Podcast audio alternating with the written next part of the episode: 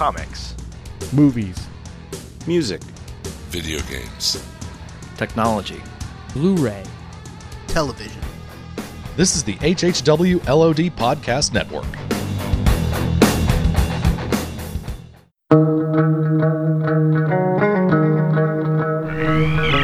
The moon with the rebel base will be in range in 30 minutes. 30 minutes. Every time Catherine revved up the microwave, I'd piss my pants and forget who I was for a half hour or so. It's 30 minutes away. I'll be there in 10. I'll be there in 10. Is this a five minute argument or a full half hour? You have 30 minutes to move your car. Your car. You have 30 minutes to move your cube. Your cube. You are listening to a half hour wasted, giving the unemployed something to listen to.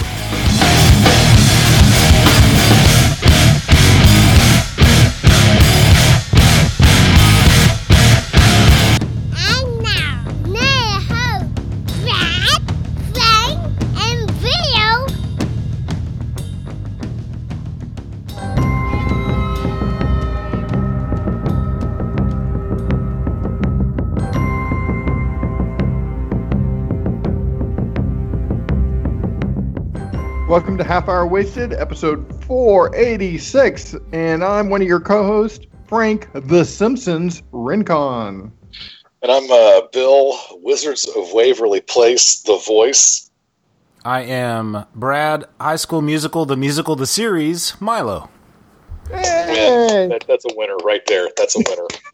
Uh, all all of these are Disney Plus programs you can find on there, and we did it this way because we're continuing to talk about this the Disney Plus uh, uh, format, specifically The Mandalorian. We're going to talk about Brad, seasons three through seven of Wizards of Waverly Place today, right? no, we're I've been going to researching- on, Bill. I've been researching it all week. Did I did I read that email wrong?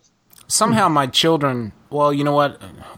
When I was about the time these High School Musical movies came around, I wasn't living with them at the time because of divorce and things like that, but uh, they may know this, but my boss, Chris, my longtime friend, uh, he's got kids uh, still in high school, and um, they were big time High School Musical uh, fans, and he knows all these movies back to back. So every once in a while at work, I'll hear him singing, and it's ninety nine percent of the time it's one of the songs from any of the three High School Musical movies. Poor son of a gun. I'd hate to live inside his head. Well, he likes them. He's self had he has admitted that he that he likes them. All right, Uh, let's. you Okay. know that that's fine. It's just not in our bailiwick, you know. It's not not really my wheelhouse. Yeah. Yeah. So, uh, Brad, what episode did we leave off on? I've got a cough drop in, by the way, so if you hear a little kind of moistness, that's just me swishing around. Okay, picking up with Mandalorian Chapter 3 entitled The Sin. I'm still trying to figure out why you use that word moist. Moist, is that your favorite word ever? It's, it's my it, it may be my least favorite word. I know that's a cop out, but uh, um, actually my least favorite word is heiny. But uh, but moist is right up there. I enjoy moist cake. I'm going to be. Uh, Yeah. my name is Brad Milo. I'm here with your AMSR podcast. All right, here we go. Uh, chapter 3 entitled The With no Sin. further ado, Yeah. Chapter 3, The Sin, directed by Deborah Chow, written by Jon Favreau. Here's the synopsis The Mandalorian delivers the child to the client on Navarro and collects the bounty of 20 bars of Beskar steel. Uncharacteristically, the Mandalorian asks about the client's plan for the child, but it is told that it's none of his concern. That is none of your concern. He leaves before the conflict arises. Returning to the Mandalorian enclave, the Mandalorian has his damaged armor replaced and weapons upgraded by the armorer, who forges a full cuirass from most of the Beskar steel. I looked up the word cuirass on Wikipedia. It is Oh. a piece of armor that is formed from a single or multiple pieces of metal which covers the torso. So the, the okay, um, yes. the uh, the thing that- breastplate yeah, the and the breastplate. yeah. Okay, let me back to back to the description. While the remainder goes to support Mandalorian foundling children. The The Mandalorian accepts a new job from Greef Karga and prepares his ship to depart. Feeling guilty for abandoning the child to the Empire, he turns back to the attack the client's base. Remind me to, to comment on that very scene in just a little bit, fellas. Killing most of the stormtroopers guarding it. He rescued the child from the Dr. Pershing's laboratory, where it was being experimented on, but chooses not to kill the doctor. On the way back to his ship, the Mandalorian is ambushed by other bounty hunters and Greef Karga who demand that he hand over the child. He refuses, and a firefight breaks out. Outnumbered and concerned, the Mandalorian is able to escape only when other Mandalorians arrive from the Enclave, attacking the bounty hunters and allowing him to reach his ship with the child. This is a fantastic episode. Uh, that ending is uh, uh, uh spine chilling when when the rest of the uh, Mandalorians pop out of nowhere. This is the especially. Yeah, especially the one that was uh, giving Mando a hard time earlier in the series. Well, you know who did the voice of that guy? Uh, I think I do, but you go ahead. Jon Favreau. Yeah, Jon. He was the, he was the heavy uh, armor uh, the uh, Mandalorian, the guy with the big gun, and that was uh, that. Apparently, that was Jon Favreau's voice. Um, so we learned a lot of interesting things in this episode. We learned that there are many, many Mandalorians still alive. They are currently in hiding. Um, in this particular place, they are hiding under the city. Um, and oh, I forget. There was something else in my head I was gonna mention, but I forget. But that's Uh, that's I, two uh, of the big wh- ones. Oh, and the the the uh, armorer is a female Mandalorian, um, which we saw a lot of female Mandalorians in the Clone Wars animated series. Uh, and there's one in Rebels too. Um, Brad. Yes. I, I did want to bring up uh, the container that keeps that keeps the Beskar sea, uh, steel in. Thank you, thank you, thank you for bringing that up because I had forgotten about that. Did did that look? Uh, did that um, device that was holding all the Beskar steel listeners? Did that look familiar to you? Well, it should have for a couple of reasons. Tell us about it, Frank. Well, uh, it made it was made famous in The Empire Strikes Back, where one character who I think is known as the ice cream guy. Uh, what's his name, Brad? The ice cream machine guy. I don't know that. I think that character has actually been named in Star yeah, Wars he has lore. a backstory. He has a backstory now. yeah, But uh, in one of the scenes when um, when the when Cloud City is being evacuated, one character is running through it holding a prop, which is made to look like uh, a, some type of computer container, but it is very obviously an ice cream machine, An ice cream maker. Cream machine, an ice cream maker. I grew Yeah, up it- with one of those. We made ice cream all the time on the back porch. You know. Yeah, And as an adult, uh, after the after seeing that movie as an adult, you know, after having not seen it for several years once, um, I was like, "Is that an ice cream maker?" Because I had never really noticed it. It picked up on that as a child. And uh, it became a meme in itself, and, and the character itself became somewhat of a jerk, but uh, not uh, not jerk, a joke. And uh, uh, you know, over the couple of years, they have given that character a backstory and what he was actually doing and what was in the container. And it's just funny that Jon Favreau went ahead and made it part of Star Wars lore, and that the device actually has a purpose now, or the container actually has a purpose. Yeah, that was great that they brought that back in and made it uh, actually something that was important and not a joke anymore. Yeah. Uh, dur- during uh, during Phantom Menace, there, there was a similar situation where uh, Qui Gon uh, Jinn, that radio he was holding, was actually like a lady chic that had just been kind of painted over, and that caught that caught Yeah. a little bit uh, uh, of heat, but not as much as the ice cream maker. Right. So, so um, I really liked the the armorer and her little workshop. You know, and the mm, steel melting and making a a big, you know, a new uh, sh- uh, suit of armor for this cat. I thought it was really really cool. Uh, very dramatic, and the way the lighting is used, and just the way it's it's visually told with the music. It's so good. You can see how important this seal is to their culture. Yeah, yeah, I thought it was I thought it was really neat. I really liked learning even very little, but learning more about the the Mandalorian. And I believe was it this episode? No, it was later on uh, when we learned that the Mandalorian is not a race; it's just a way of life. It's a You know, creed. it's a re- it- yeah, it's a religion. It's a It's the a way. belief. It- This yeah, is it- the way. this is the way. I thought that was cool. Um, I mentioned is a mantra that we had never heard, I think, uh, before this series. And no, uh, not at all. uh, tell me that you don't, uh, that, that you're not hopping down the uh, um, the corridor at work, and and you come upon a task, and you think to yourself, "This is the way." yeah, well, I'll talk with Chris every do- once in a while. do uh, that. I do that at least weekly, if not daily. This is I'll, the way. I'll end conversations with my boss by saying I have spoken. um, If I had someone to talk to, I would probably use that as well. oh, Frank. No, oh, it, it's, man. I mean, uh, I mean that from a work standpoint. You know, uh, uh, I've been working from home and will be for the next till June 30th, guys. wow. Oh my goodness. Hey, uh, just I just read uh, today that uh, Google employees aren't uh, expected to go back until the end of the year. So Wow. Know. So be glad. Uh, be glad you're going to go back to your office at some point.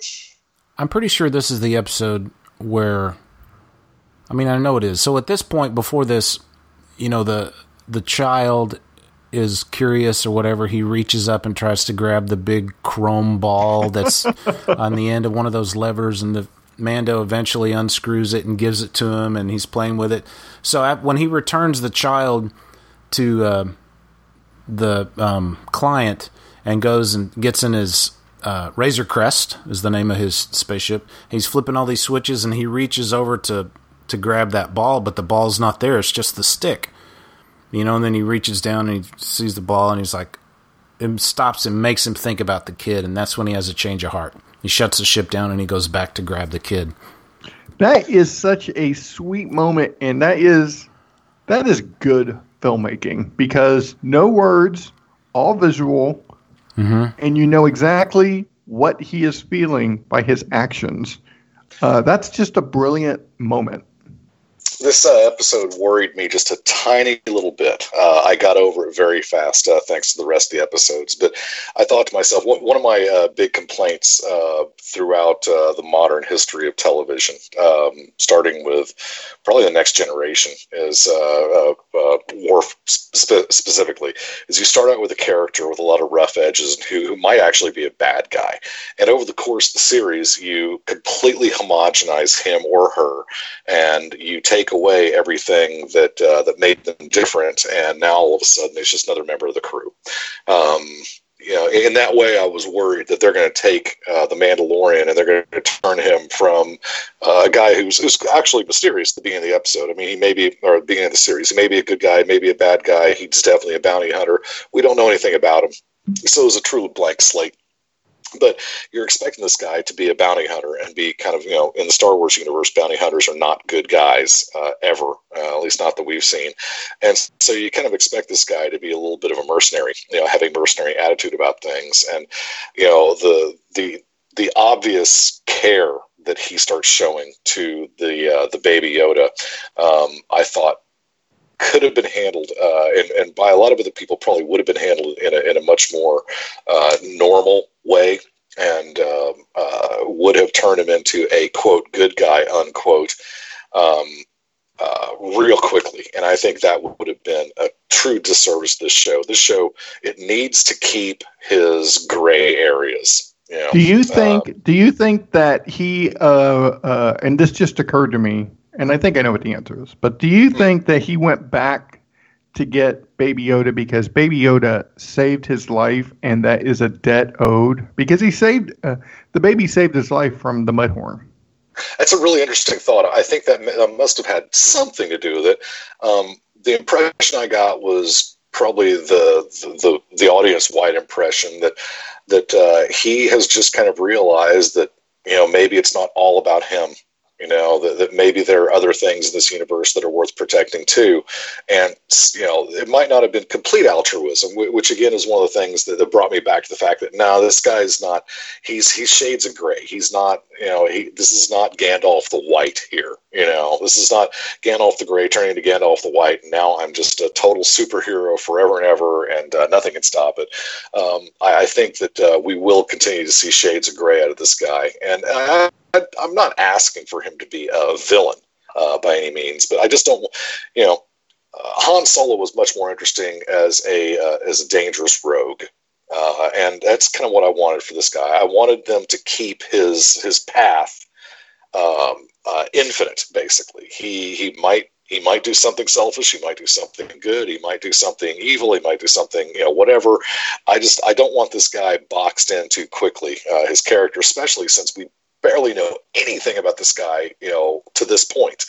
Um, so the the idea that that he's going to go in and all of a sudden his his superhero now is saving babies, uh, I didn't want that for this character, and you know that's not what we're getting. So it was cool. I, I, I just thought that this episode yeah. started on that path, and it made me a little bit worried that they might go down that path. And I'm glad to see that, that we were wrong. And I don't blame this episode in the context of the greater series you know, you understand uh, what he does in this episode a lot more uh, than on November 22nd when we just sat down and watched this episode, you know, without any I, further, you know, you know adventures to, to frame it with.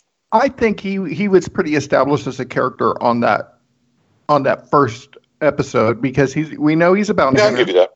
And we know that uh, you know he takes his job seriously uh, he's not afraid to get help from others, like he did from that from that one character, um, uh, the Nick Nolte character. And then in the end, when he ends up shooting uh, the IG unit, uh, he obviously, you know, he could have gotten the reward whether the baby was alive or dead. He didn't. Right. He didn't care. But uh, he chose he chose to save the baby. So I think I think in that first episode, he's really established as someone with with the range. Yeah, I can buy that. I'm, I'm, I don't have an argument with that. Um, I, you're, you're absolutely right. They absolutely did. Uh, they did a huge, a, a, huge giant leap of his character in that moment in the first episode. Um, uh, so yeah, I just uh, I just thought it was cool. I just it was one of those things where at, at, the time when I'm watching the third episode, I'm thinking, oh god, they're not doing it. You know, they're not doing. They're not going to turn this guy into just a you know homogenous good guy, are they? And I'm glad to see that that's not what that's not what they were going for, and that's not where it ended up. So uh, so I'm I'm still very happy again. The uh, the character played by Jon Favreau, I stumbled across it. His name is um uh uh shoot, I just lost. Oh, here's Paz Vizsla. So that heavy artillery with the minigun Mandalorian, his mm-hmm. name is Paz or Paz Vizsla. And um, I, I, hope we get to see him again. Uh, we do yeah. see him again later in the episode. I mean, in the in the in this season, we see him in the end. But um, I'd like to see him come back. I think that's pretty cool. Um, let's talk about that scene at the very end where he's walking back to his ship with the child and then he gets ambushed by Greef Karga and a multitude of guild bounty hunters. That, uh, was, that was a pretty exciting scene. That was, uh, uh, if I had doubt whether he was going to make it uh, uh, out of the series, that, that this episode kind of put that doubt in my head because I was just like, there is no way he's getting out of this. Uh, albeit some type of miracle. Of course, that does happen, but you know, I was worried pretty for him for a moment. yeah, I think we all, you know, we're old enough and we've watched enough TV and movies that whenever we're in a situation where we're thinking there is no possible way that this character is going to get out of this situation that he's in, right about the time we think that, that's when in fact he gets out of that situation by something unexpected. Uh, know, Star, une- Star Trek Next Generation taught me that. FYI. Yes. Yeah. Absolutely. absolutely. Uh, the nice thing is that uh, that they earned that moment. Uh, it could so very easily have been the Deus Ex Machina. Uh, you know, it, you know, could have been so very easily the uh, the, the the tired trope of oh my god where did the uh, you know the the cavalry came over the hill at just the right moment uh, uh, with no provocation. Man, that timing was great. Um, you know, kind of the uh, the Captain Kirk thing, where uh, yes, uh, Captain Kirk uh, does have a 99 luck in Dungeons and Dragons. So uh, um, nice to see that they uh, had at least established the fact that this could happen. Even though um, I don't know, were either of you guys expecting to see a, a fleet of Mandalorians coming over the horizon to save No. the day? I had no, I- you know, I did not expect that. Or you know, earlier in the episode when when the Mandalorian goes to get his uh, armor made by you know bringing the Beskar back to the armorer, and Paz Vizsla, you know, is giving him grief. Is like this is the guy who's been working with the Empire, and the Empire is in is why we're down here hiding below the city. You know, he he came across as somebody who would not be willing to help this guy who he thinks is responsible for the situation that he and all his people are in. Yeah. And yet, this is the way they go and they do what they know they got to do and they save him and and you know it was in that scene that uh, I'm pretty sure it was in that scene maybe it was another episode but the no no no no it was another episode where the armorer tells the Mandalorian that this child is now basically his child. You are the father of this child. That's, That's that comes last episode. yeah, that comes in a later episode. But you know, there's some there's some uh, hint of that here. You know, because he's taken. No, he doesn't have the. Never mind. I'm going in circles. I'm thinking he's got the kid with him, but he doesn't. He's already returned it to the client. He goes and turns the Beskar steel over to get a new suit of armor. Okay, yeah, I'm I'm I'm crossing episodes in my head. I didn't mean to take us down that, but I'm I've cleared it up now just by talking talking about it out loud. Kids, that's called a tangent. Yeah, okay. Stop stealing least my my- thunder, man. At least my tangent was only one fifth the length of yours. I wouldn't say That's it's a a, it's a tangent. point, it's a uh, um, uh, it was like a maze because you were still in the area of Mandalore. You were just like taking a wrong uh, route. Right. Anyway, that was a that was a good episode. It's pretty simple, you know. He returns Um, the kid. He gets new armor. He has a change of heart. He goes and rescues the kid. He fights his way off planet. That's pretty much all that episode was. and and we're So we're left with a little bit about what the Empire wants with this kid. No answers, of course. Right. But he, uh, I think if you if you dig a little deep, you can find out that that doctor uh, who actually maybe wanted the best for this baby is actually a former cloner. So it sounds like maybe they want to. Uh, you get the idea that maybe this baby they want to clone this baby so they can have a uh, an army of uh, of Jedi's on their side. That, that, Maybe so. I never thought of that. and the only reason we know he's a cloner is that people with sharp eyes on the internet uh, identified his uniform as from Kamino, which is where the, the cloners lived. Interesting. Oh, okay.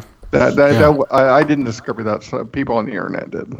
You know, what So, we haven't uh, mentioned once in this discussion is the music, the soundtrack, the score of this TV show. I feel it is just brilliant. I would love to find like the MP3s of, of the soundtrack to these episodes and just listen. I loved like the main Mandalorian theme. It's it's just I just love it.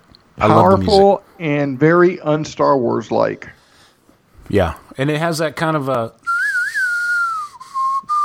It's Yeah. kind of got that that feel to it on occasion to me, which is which is pretty cool. I like it. Um, so uh, your music uh, done by Ludwig Göransson, uh, who is Swedish. Um, you might uh, know his music from uh, Fruitvale Station, um, Creed go, One and Two, and Venom. And also for his work on some movie that came out in 2018 called Black Panther. Hmm. He's also known for his work on uh, Community, Happy Endings, New Girl, and The Mandalorian. Um, as a producer, I think it's this is really interesting. Uh, he has frequently collaborated with uh, uh, Donald Glover, i.e., Childish Gambino, and he produced uh, the albums Camp because of the internet and Awaken My Love Um, he produced uh, "This Is America," um, uh, Childish Gambino's hit hit song. Uh, um, so really weird, man. Uh, this is a this is kind of a renaissance man. This is not a guy who only does classical music or only does this or only does that. I mean, geez, I mean, look at that.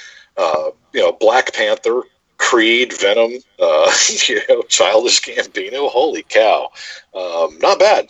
Um, uh, not bad if you can get it. Yeah, he's on. Uh, uh, he's on uh, uh, Roc Nation, by the way. Ludwig Emil Thomas Göransson. Uh, good man, and you're right. Wow. The, the music is the music is fantastic. The music is just amazing. Uh, That was awesome, Bill. Everything I didn't know that I wanted to know about Ludwig Göransson. That's pretty only amazing. and it only took like uh, four four and a half five minutes. Um, I don't know my- if that was sarcasm or not, uh, but I don't know either, It made man. me laugh. We will never know. Uh, I like the way this episode ends with uh, the Mando and the child escaping, and the big armorer Paz Vizsla.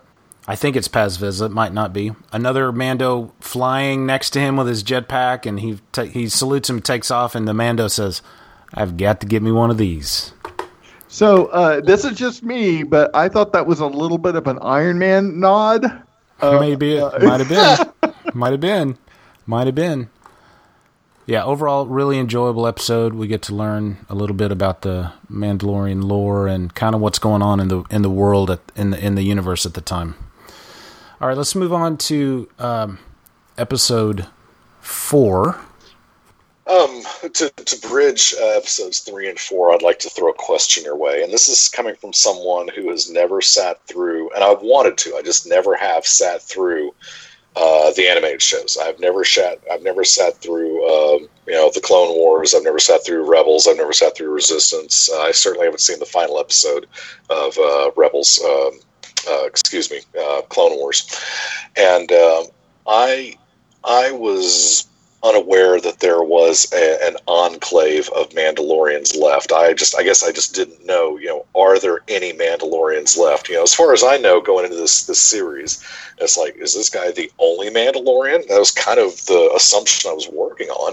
Um, you know, you just No, kind of assume is- at this point there's no Jedi, there's no Mandalorians, there's basically nothing left, and you know, to find out differently, I thought was really interesting. Well, we know by watching this last season, well, the whole show of the the Clone Wars, animated Clone Wars, um, that Mandalore, you know, is still a, plan- a planet with plenty of Mandalorians, and there's some civil Okay. war going on there. At the end of okay, so let's I'll just make it short. The last four episodes of the final season of the Clone Wars take place during Episode Three, Revenge of the Oh wow. Sith. Okay. Yes, we see episode sixty-six enacted in the the next to the last episode of the Clone Wars series. Oh wow. Okay.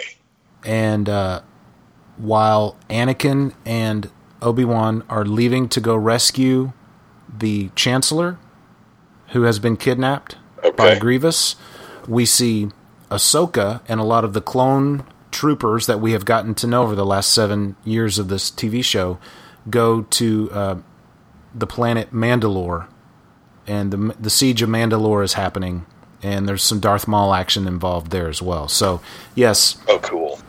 we uh, and again in the Rebels series, which takes place just shortly before A New Hope, Five years. we learn. It starts five years before, and Yeah. it, you know it goes over the period of right up until like maybe a year before A New Hope, maybe a few months before A New Hope. So it takes place that way.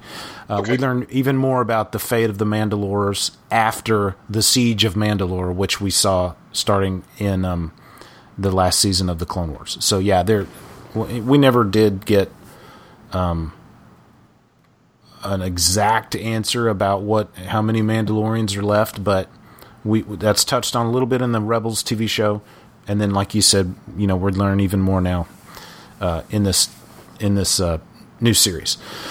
So, chapter four, Sanctuary, directed oddly enough by Bryce Dallas Howard. I kind of thought that was a little strange that she directed this until I remembered she's Ron Friggin Howard's daughter. Right. So that makes perfect sense. Did you know? Um, I didn't. Did you notice uh, a, a a stylistic difference in this episode versus the first three? And of course, Only- this episode is a lot different than the first three. Only due to the subject matter. Okay. Yeah, I mean, it th- wasn't a, ep- uh, Bryce Dallas Howard is incompetent or Bryce Dallas Howard has amazing new ideas. Uh, you know, No, we- I think it- this. no, I think this mean, it- episode was directed very well. very uh, good. Yeah, it, it Yeah. d- definitely a, a competent storytelling. Uh, this wasn't my favorite story, but we'll get to the part that kind of bugged me a little bit. But let's go ahead and do the description. This episode written by Jon Favreau. Frank, I think this this is probably my least favorite episode of the season as well. Yeah. I don't know that you s- qualified it that way, but I think I can. Uh, arriving on the sparsely populated forest planet Sorgan, the Mandalorian encounters ex rebel shock trooper turned mercenary Cara Dune, played by the wonderful Gina Carano. She could kick my ass anytime. no, she could.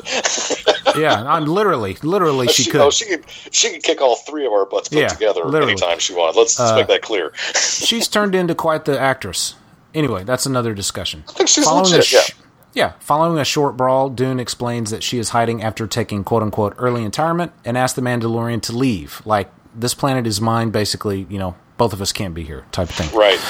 While he prepares his ship, two desperate fishermen approach, offering to hire him to drive off a band of Klatooinian raiders, and we've seen this race in the in the other movies. He accepts the job in exchange for lodging, using their credits to enlist Cara Dune's help. At the village, they are housed by Omera, a widowed mother. The Mandalorian confides in her that no one has seen him without his helmet since childhood, when his tribe took him in as an orphan.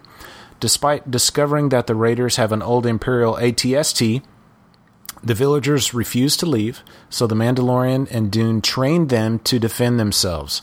They provoke the raiders at night, with Dune luring the ATST into a trap for the Mandalorian to blow up and forcing the remaining raiders to flee.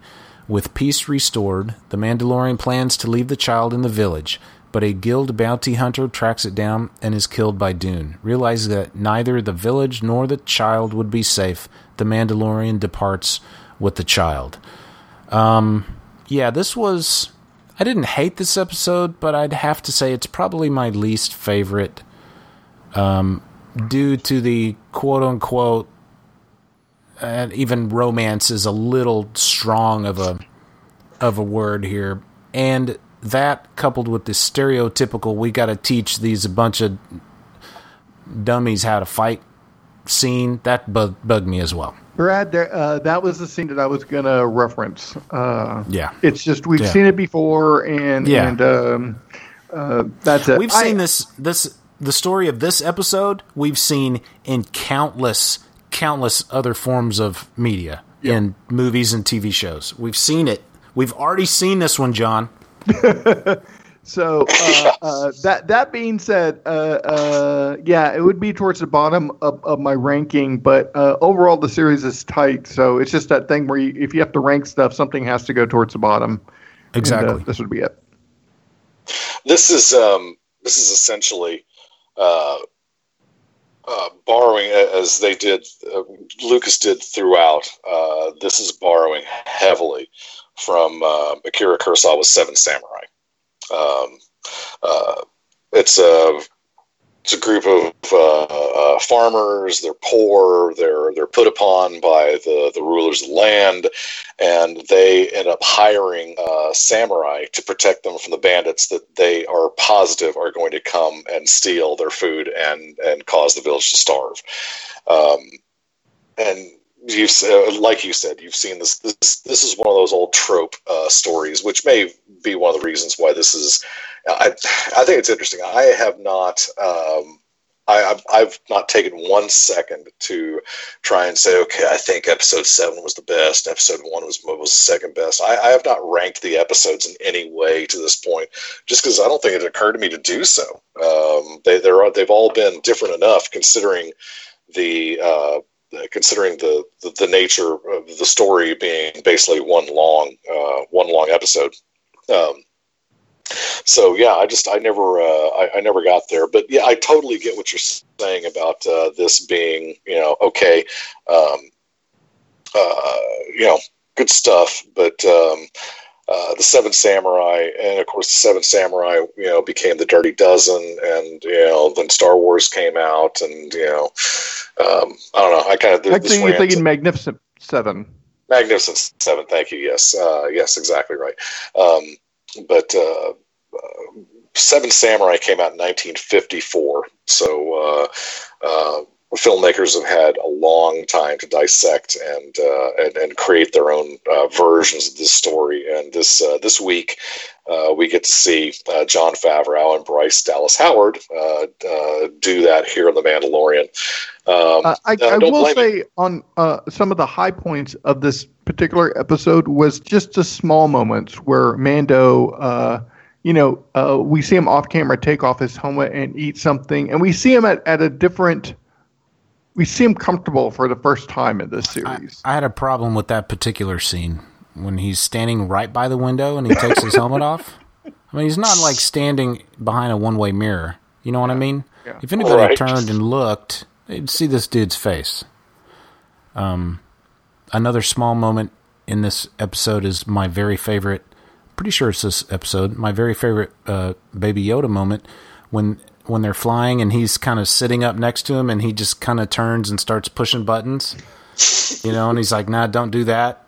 And mm-hmm. then Yoda's just like looking at the bounty hunter, but he's reaching behind yes. him slowly to push a button. Oh, it's just the best. And I must have cried and cried and cried and giggled God, so yes. hard for about five minutes watching that over and over again.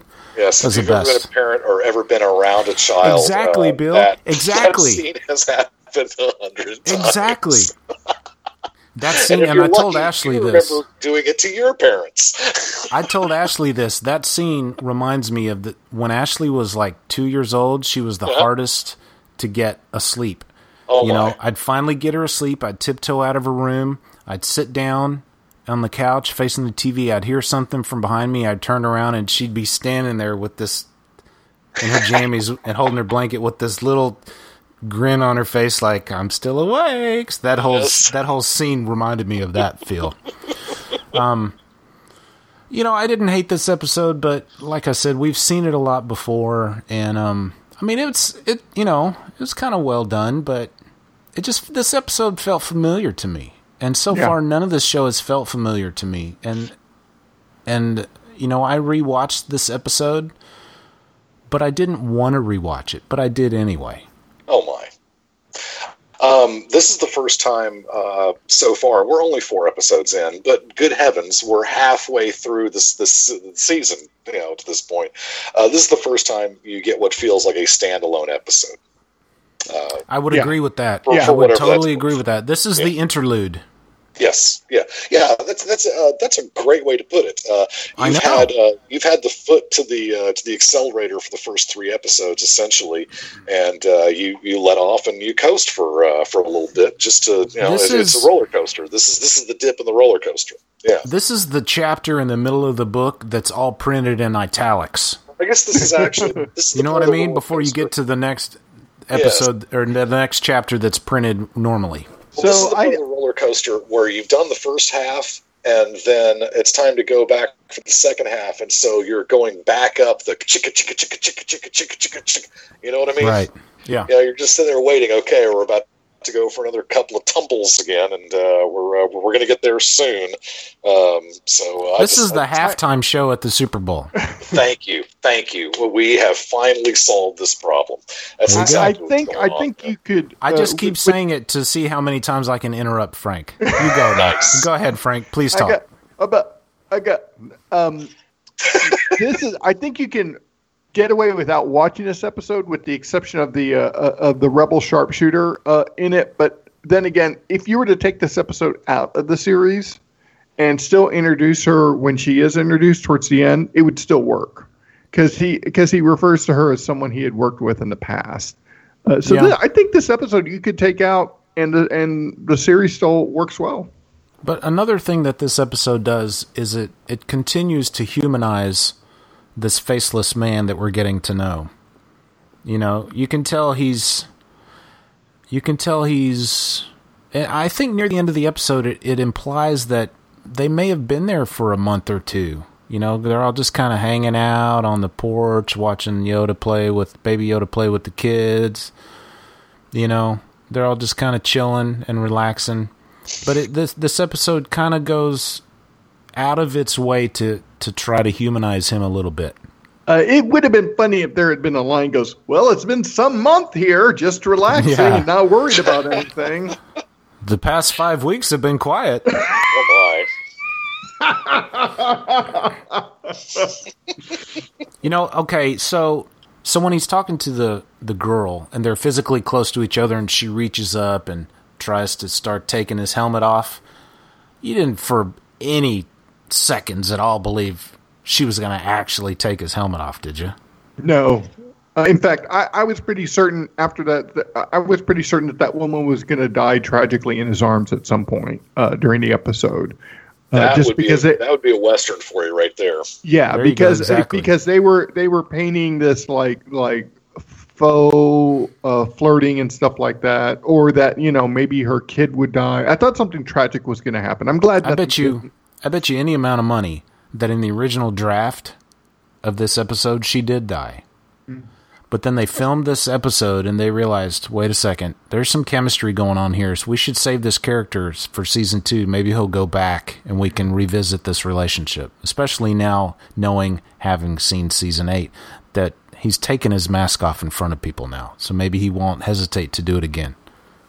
I mean, he didn't do it on purpose. He they needed to take his mask off in season eight, but once it's done, maybe he's maybe he'll have a change of heart or something. Yeah, yeah. So I, I, I've got one question about uh, the Mandalorian here, and that question goes a little something like this. Um, so we find out in this episode that uh, uh, that he has had the Mandalorian armor on since he was a child, and that uh, if he takes the if he takes his mask if he takes his helmet off and is seen by anybody else, he basically has just forfeited his future as as a Mandalorian. He now has to become a Are, are you, are, Bill? Are you about to address helmet stink? Because yes, Well- there there will be a very heavy helmet stink. We all know that. Um, you don't need to no, touch actually, on it. I, It is I hadn't considered helmet stink, but I was wondering. So when he was like six years old, or whenever he put the helmet on for the first time, was it the helmet that he's wearing? You know, uh, to this day, and if so, No. that, did that look? I mean, did they make him different helmets? No, I mean, this is what how- yeah, this is what happens. I mean, You get it. You things, get do they take it to a tailor and you let it out a little bit? I mean, how does it? How exactly does that work? when you're how old do you think that kid was when when they rescued him from the planet when the Oh, that's a- Mandalorians rescued? That's a great question. he I, looked at about. He, I, I think he was ten at the. Yeah, I think he.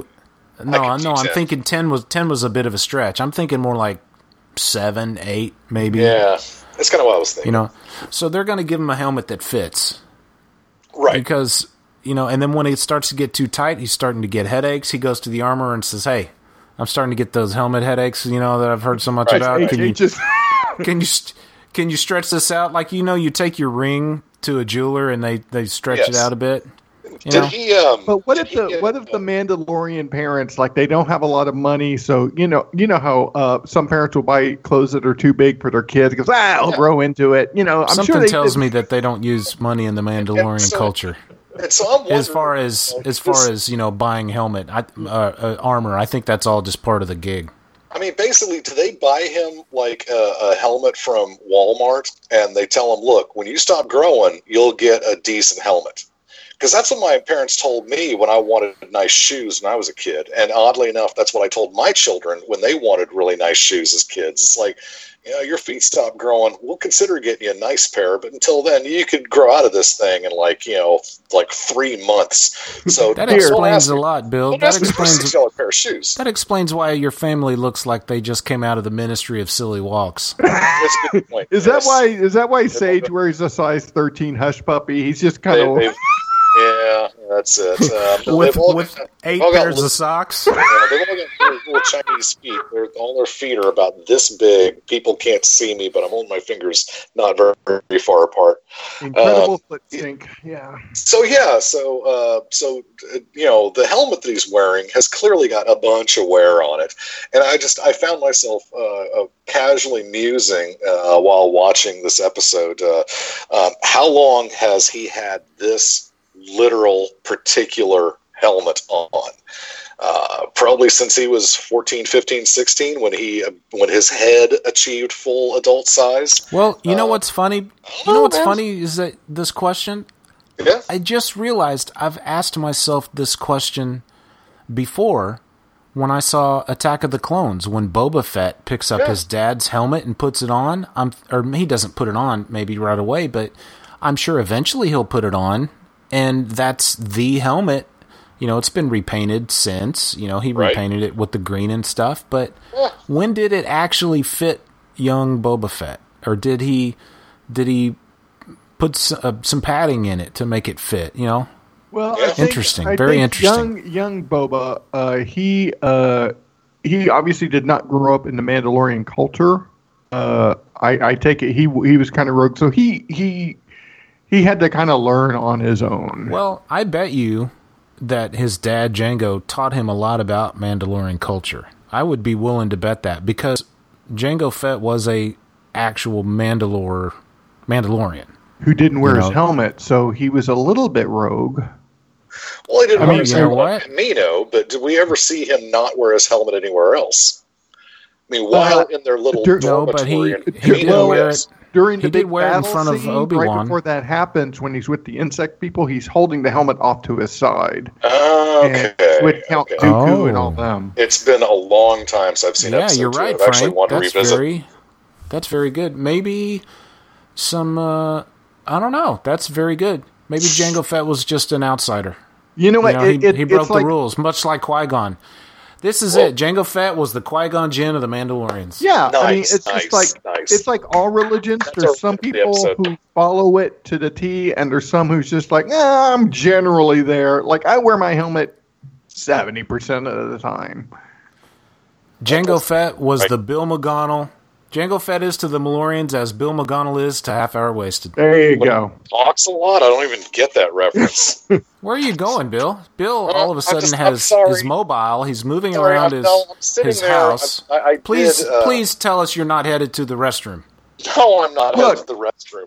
I, I, I'm headed to get. Uh, I wanted a Swiffer because I'm messing around on my desk, uh, my office desk, and I just moved uh, some uh, old drives that had. Been How thick is the dust? Fifteen Like quarter years. inch? And, yeah, 3/16 15 quarter inch? Dust underneath it. Yeah, I just I couldn't. I just I'm sitting there looking at it. Just I, you know, I don't want to. I don't want to deal with you know using my hands to clean this up.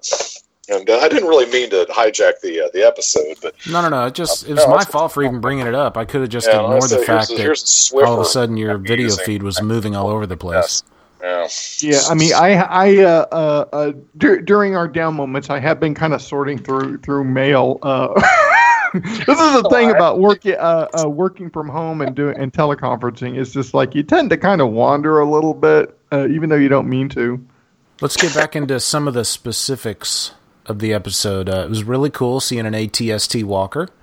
That was kind of neat. I don't know how they got it there on that planet, but you know, I've always wondered about, and this is okay. This is kind of a tangent. I just said let's talk about specifics, but you see this in all the Star Wars movies, or even any sci-fi movie or TV show that has to do Star Trek included, that has to do with a ship flying to the planet, and they just happen to land right where they need to land. Now, that's a big freaking globe. How do you know you're not landing on the wrong continent? Or, you Yeah. know, That's a Uh, great point. That that's always seemed to be just a- an absolute matter of convenience that they just they're just gonna say, you know what, just just go with this on this.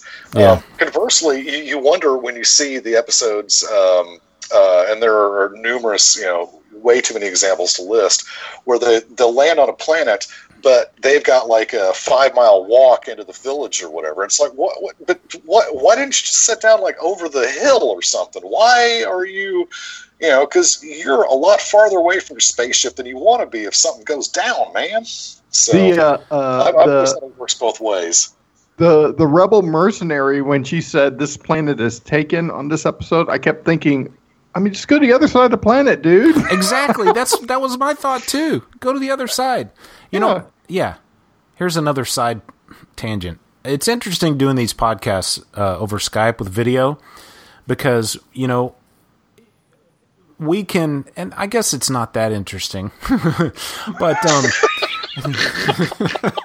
like Brad's now that I- that's about to come now- up yeah, now that I say that out loud, it, us being able to see each other over Skype is absolutely no different than us being able to see each other if we're in the same room. I was just picking up on a visual cue that Frank had. I just noticed when Frank's ready to say something, he'll lift his hand up into screen and his thumb will touch his first two f- fingers of his hand like he's getting ready to to say something like "I- I'm ready to chime in, which is very similar to either one of us waving or pointing at ourselves like I'm next, I want to say something. Yeah, it has it is 0% different than actually being in the same room with you guys. Yeah.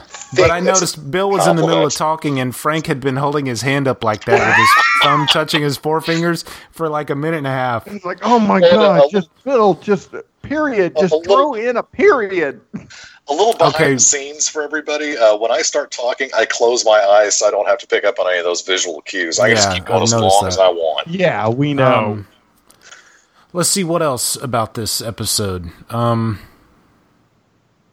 how how is it? How convenient is it that the one person who knows how to pick up a weapon and fire it just happens to be the girl? You know, the like the lady who has befriended the Mando and her, and his companions. Oh, you know that that I didn't terribly mind. Uh, you know because it got it. We had And to she's good, too. character. Yeah. She's like really good. Yeah. Pating, pating, pating, pating. She's oh, hitting it. you I'm know. sorry. I was thinking about the mercenary. No. Uh, uh yeah. The No, I'm talking about mother, the girl, woman. the yeah. the mother, the widowed mother who who lives on this in this on this farm. She has a past. Yeah, Dune says anybody can hear her shoot, and she like raises her hand like I can, and then it goes down that stereotypical shot of uh, going down the line of everybody shooting and everybody's missing, and then it gets to the one character who's like a sharpshooter. Paching, paching, paching, paching, paching. I just I don't know. It just felt silly. Yeah. I And didn't then hate they- and this episode. I don't want people to think I hated within it. They get progressively better within that, you know, one minute montage. It's just like Yeah. So the episode ends with they're all chilling, maxing, and relaxing, playing b-ball outside of the school. I'm sorry, I got crossed over into Fresh Prince of Bel Air right there, but um, you know, uh, the uh, the the child is playing with the kids, and then from the trees, somebody takes a shot at the child. And I'm like, oh crap! It, why can't we have any? This is why we can't have anything nice. I think that's the Mandalorian said that out loud. So um, Dune circles around and kills the guy from behind, and then we realize uh, the Mandalorian's not going to hang out here. He's got to take off. Well, then they take off his mask and realize it was old man McGillicuddy the whole time. You know, dang kids. Right. Anything else about episode four? Dang kids were going to ruin everything. Yeah, eh, good. Okay, standalone. It was fine. Yeah, yeah. I really do like thinking of it as the interlude of the um of the the series, the season. Okay, well, let's again. We're at the 50, 50 minute mark. This is kind of nice, fitting into a, a nice short, um, spaced out uh, episode. I mean, like these episodes are spaced out over a few weeks. I'm I'm really digging this. So let's wrap this one up. We'll get into episodes five and six at least uh, in next week's episode of Half I Hour mean, geez, 55 minutes? That's like an aside for me. There you go. Well, Uh, well, thank you very much for listening to a half hour wasted, the last commercial free podcast on the internet. Uh, we'll see you next week where we continue our wonderful discussion of The Mandalorian and drop us an email at halfhourwasted at gmail.com. We'd love to hear from you. Just just tell us what you're up to and and how you're dealing with uh, with this whole quarantine business and uh, or follow us on or at Half Hour Wasted on Twitter. Till next week, I'm Frank. I'm Brad. I'm Bill, man. And we'll see you next time on Half Hour Wasted. Bye. Cat. Wait, Brad, we didn't talk about cats.